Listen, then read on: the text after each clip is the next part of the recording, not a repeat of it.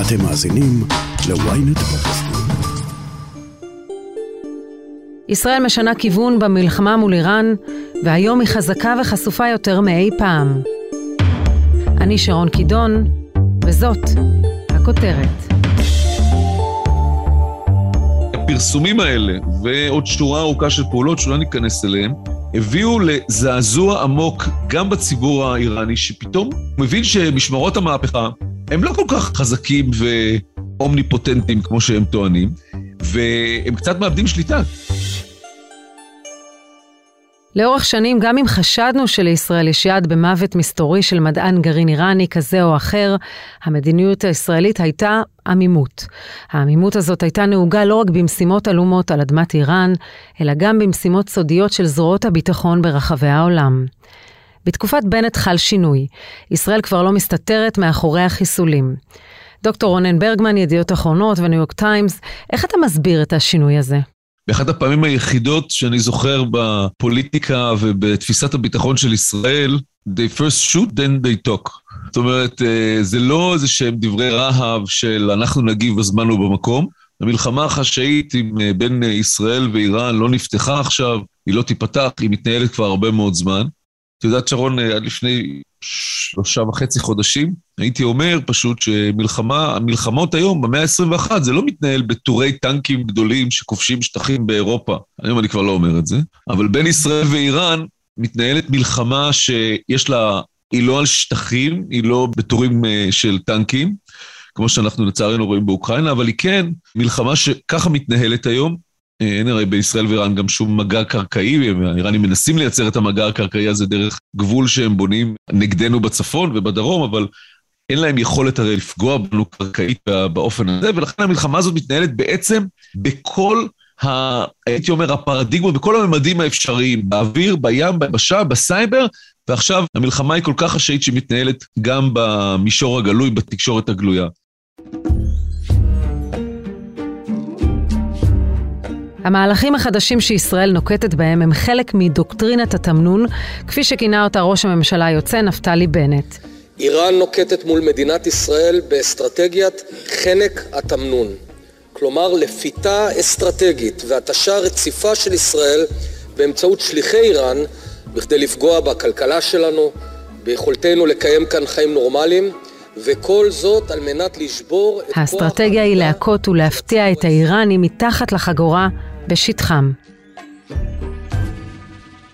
על פי פרסומים זרים, מערכת הביטחון של ישראל החליטה שהיא מגיבה בזמן הקצר ביותר על פעולות שאיראן מבצעת באחד מהממדים האלה, לאורך ולרוחב המזרח התיכון, איפשהו, לא מול אותו ארגון מיליציה, ארגון טרור, אה, חמאס, חיזבאללה או כאלה, אלא מול איראן, בתוך איראן. שתיים, הורחבו מאוד סוגי המטרות. בתוך איראן שמותקפים, אם בעבר זה היה בעיקר אה, גורמים שקשורים לפרויקט הגרעין האיראני, שזה הסכנה המרכזית מבחינתה של ישראל, עכשיו מותקפים גם גורמים שקשורים, בתוך איראן, גם אה, גורמים ומתקנים, כלומר אישים ומתקנים שקשורים לתעשיית הג'ונס, הכטב"מים, גם לטילים, וגם לפעילות המבצעית של איראן, או פעילות הטרור בשפתנו, הפיגועים בשפתנו נגד ישראלים, לא במקומות שזה מתרחש. זה כבר הרבה מאוד זמן, אלא ממש בתוך איראן. והדבר השלישי שישראל עושה הרבה יותר עכשיו, זה להחצין את המבצעים האלה. כלומר, לא רק לעשות, אלא גם לוודא, אם למישהו לא היה ברור, והיה ברור, אבל אם למישהו זה לא היה ברור בעולם שישראל עושה את זה, היא אומרת, הנה, אנחנו עשינו את זה. פעם היו אומרים, צריכים אה, להיזהר, לא לתקוע לאיראנים את האצבע בעין. זאת אומרת, לעשות, אבל לא להשפיל אותם בפומבי. היום אומרים לא רק את האצבע, אלא את כל היד, כדי שהם ידעו וכל העולם ידע, בתקווה שזה אולי ישכנע אותם להפסיק. אבל גם המלחמה על התודעה עברה שינוי דרמטי. ישראל בעבר לא לקחה אחריות על פעילויות מבצעיות מול איראן וסוריה, גם אם היה לה נוח שיחשדו בה. יש כאן תפנית משמעותית בדרך שבה ישראל לא חוששת יותר שידעו שהיא עומדת מאחורי חיסולים וסיכולים על אדמת איראן, וגם תקיפות אוויריות בסוריה ומתקפות סייבר על מתקנים רגישים. קודם כל, זה ברור שהמימד הזה, הגלוי, הוא חלק בלתי נפרד, הוא לא סרח עודף, כמו שחלק מראשי קהילת המודיעין, אה, בעיקר בעבר, פחות בהווה, חשבו.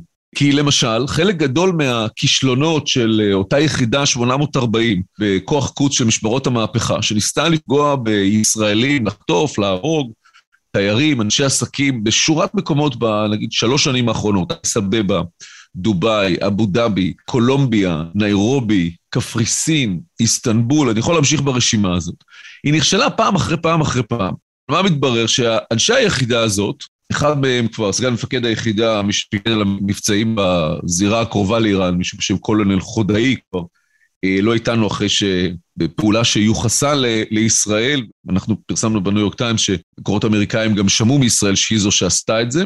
היחידה הזאת לא דיווחה, או ראשי משמרות המהפכה לא דיווחו לממונים עליהם, כולל לא למנהיג הרוחני, לעלי חמינאי, שהם מנסים להוציא לפועל פיגועים או פעולות חטיפה נגד ישראלים, וזה לא מצליח.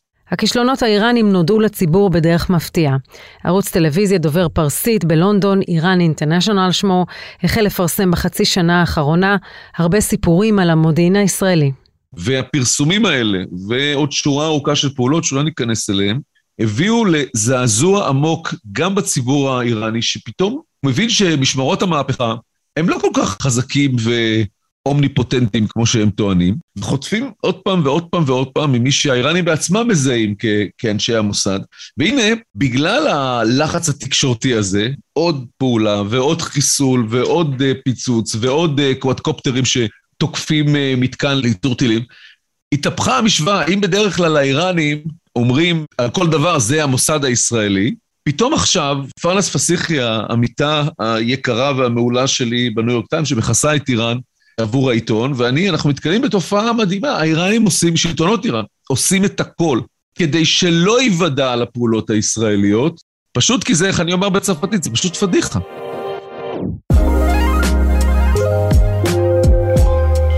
השינוי במלחמת התודעה הביא למשוואה הפוכה. האיראנים מסתירים את הפגיעות הישראליות בכוחותיהם, ואילו לישראל די נוח יותר מאי פעם שמייחסים לה את הפעולות הנועזות. היו שני מדענים שהורעלו, והיו מאמצים עצומים. פרנה כמובן בכישרונה הגדול הצליחה לעקוף אותם, אבל מאמצים עצומים של גורמי הביטחון והמודיעין במשטרה באיראן ללחוץ על קרובי המשפחה והחברים שלהם, המכרים שלהם, לא לספר מה קרה להם, ואם לספר אז זה בסך הכל שהם מתו באופן uh, תמים לחלוטין בגלל איזה קיבה. זאת אומרת, שני מדענים שקשורים, לפחות לפי חלק מהפרסומים לגורמי אה, ממשל בפיתוחים צבאיים באיראן, שבאותו זמן ממש לוקים באיזה קלקול קיבה מוזר, ומתים בהפרש של יומיים במרחק של 400 מייל אחד מהשני באיראן. ברור שזה מקרי לחלוטין. אז זה דבר מדהים שהאיראנים מנסים עכשיו על כל פעולה להגיד או שהיא לא קרתה, או שהיא חס וחלילה לא קשורה לישראל, פשוט כי כל דבר כזה נותן להם תחושה של בוקה ומבולקה, של פרנויה, של היסטריה. הם רואים מרגל של המוסד מתחת לכל מיטה ומעבר לכל פינה, ולהפוך אותם באמת המעגלים הכי סודיים, או אמורים להיות הכי סודיים של המהפכה האסלאמית, להפוך אותם לכל כך שקופים. מי האחראים לשינוי המדיניות הישראלית ומה יקרה תחת ראש הממשלה לפיד? הודעה קצרה, ומיד נמשיך עם הכותרת. שלום, כאן עופר שלח. במדינה שבה יש בחירות כל שנה, במקרה הטוב, ופרשה חדשה בכל שעתיים, מישהו צריך לדבר על מה שחשוב לנו, האזרחים. בכל פרק של האמת היא, אנחנו נשוחח עם דמות בחירה אחרת על סדר היום העתידי שלנו כאן בישראל. שזו דרכי להגיד לכם שנדבר על כל מה שחשוב שהפוליטיקה תעשה בשבילנו, אבל היא לא תמיד עושה, לא ברור אם היא יכולה לעשות. אז תעקבו אחרי העונה החדשה של האמת היא בוויינט, ספוטיפיי או באפליקציית הפודקאסטים שלכם. תבואו, יהיה מעניין. האמת היא, עם עופר שלח. עם עופר שלח.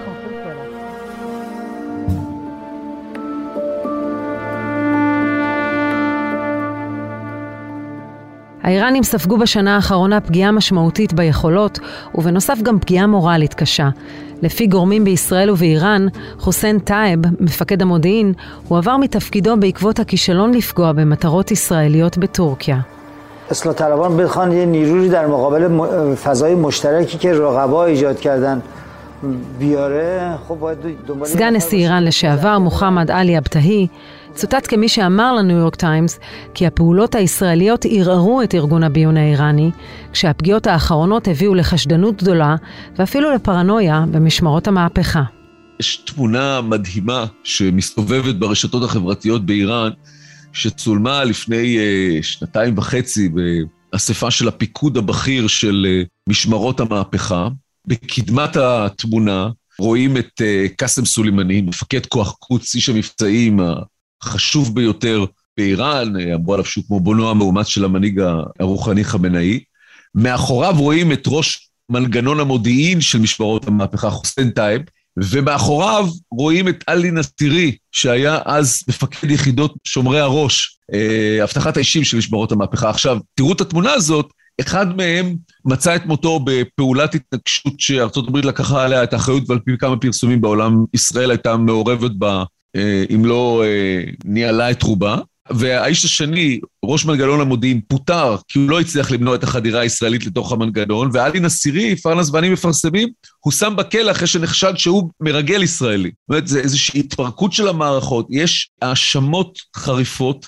מאז שסולימני איננו, כוח קוץ בעצם, שהיה היחידה המרכזית לפעולות מחוץ לאיראן, בעצם היחידה אולי הכי חשובה במערכות המודיעין וה, והביטחון של איראן כולה, תחת המפקד החדש שלו, הגנרל כהני, שהוא איש חיוור מאוד יחסית לסולימני, היא מאבדת את הבכורה, יש יחידות אחרות שמנסות לנגוס בה, וכולם נגד כולם, בוקה ומבולקה, פאודה בפאודה. האיראנים, זה, זה משבר אמיתי. צריך אבל גם לזכור, זה לא פעם ראשונה, מאז uh, 2017, איראן והמיליציות והארגונים והמדינות הסמוכות על שולחנה חטפו מכות בלי סוף.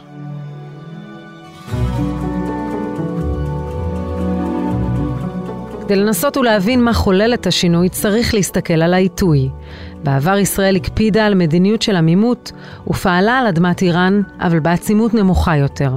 הערב אנחנו uh, נציג לעולם מידע שלא נחשף אף פעם. מדובר בהישג מודיעיני מן הגדולים שידעה מדינת ישראל. נכון, היו פעולות בהן התגאתה ישראל, כמו הברחת ארכיון הגרעין האיראני, אבל בשנה האחרונה חל שינוי משמעותי. עכשיו, מה היה בשנה האחרונה? צריך רק להסתכל על לוח השנה. ביוני נכנסו שני אנשים לתפקידם, אחד זה ראש המוסד דוד ברנע, והשני זה ראש הממשלה לשעבר עכשיו, נפתלי בנט. עכשיו, האנשים האלה, שהם אנשים שונים, אבל בסופו של דבר מולידים שורה של מבצעים, על פי פרסומים זרים, בתוך איראן, באינטנסיביות אה, רבה מאוד. עכשיו, ובסופו של דבר, ההחלטה היא החלטה של הדרג המדיני. והדרג המדיני החליט ש... ויש פה לא מעט סיכונים גם. איראן למשל יכולה להגיב באופן, בינתיים סיכלו את כל התגובות שאיראן ניסתה להוציא, בעיקר בטורקיה, נגד תיירים ישראלים, אבל שווי בנפשך, שרון, שאירוע אחד כזה היה מצליח. הרי היו מיד מאשימים אותם שבגללם דמם של, של ישראלים נשפך, ואז האחריות נמצאת עליהם. אבל זה לא קרה. ובינתיים מה שכן קרה זה טלטלה, רעידת אדמה, אפשר לבחור לזה עוד כל מיני ככה מילים בומבסטיות, בשלטון באיראן, כשנחשפו שקרים של חלק ממנגנוני הביטחון והמודיעין כלפי הדרג המדיני שם, כשהציבור כולו רואה אותם במערומיהם כשהם לא מצליחים להגן ולא מצליחים להוציא לפועל נקמה, והם קצת מאבדים שליטה. שינוי הדוקטרינה המבצעית והתודעתית מגיע לשיאו במהלך שיחות הגרעין של איראן עם המעצמות. And uh, today we're going to be discussing a broad range of challenges, including Iran. What I can say to you, Iran will never get a nuclear weapon on my watch, as they say.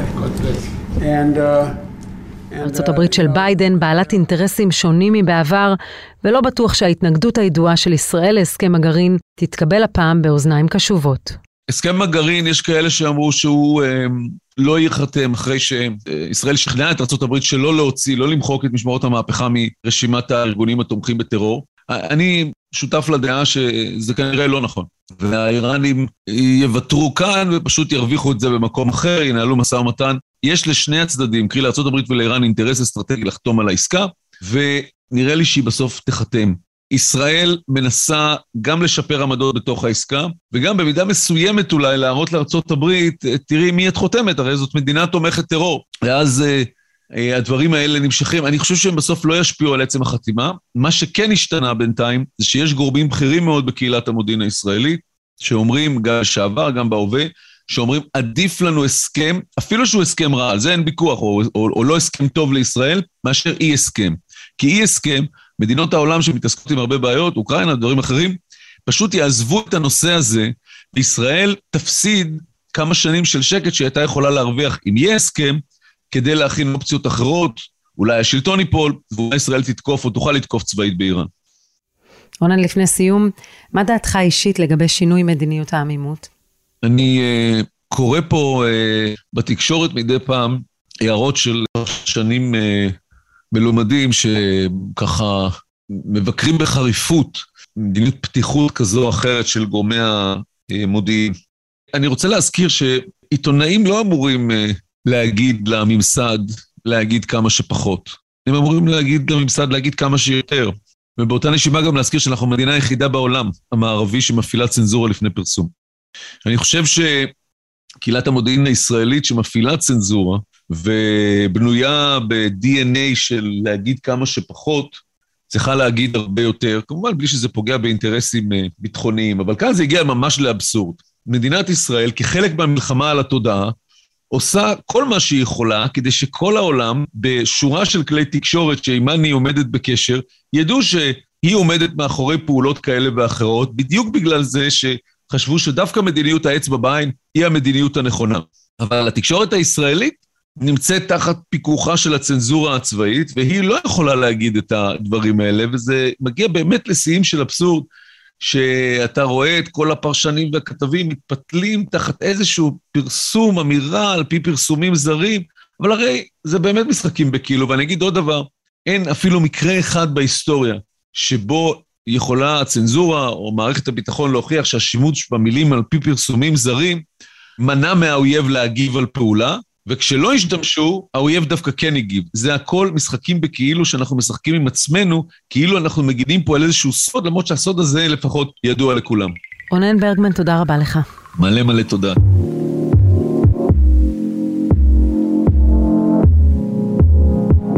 המלחמה הגלויה והעוצמתית שישראל מפגינה בשנה האחרונה מניבה ללא ספק תוצאות, הן במישור המבצעי והן התודעתי.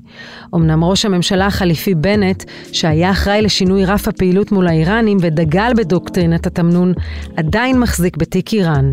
אני עומד לפניכם ברגע הזה ואומר מכאן לכל מבקשי רעתנו, מעזה ועד טהרן, מחופי לבנון ועד סוריה. אל תנסו אותנו. עם זאת צריך לזכור שראש הממשלה הנכנס לפיד ייאלץ להתמודד עם הלחץ האמריקני להתקדם עם הסכם הגרעין, ואולי אפילו לצמצם את העצימות בפעילות מול האיראנים. השאלה אם זה ישפיע על פעולות נועזות נוספות, כמו אלו שיוחסו לישראל בשנה האחרונה.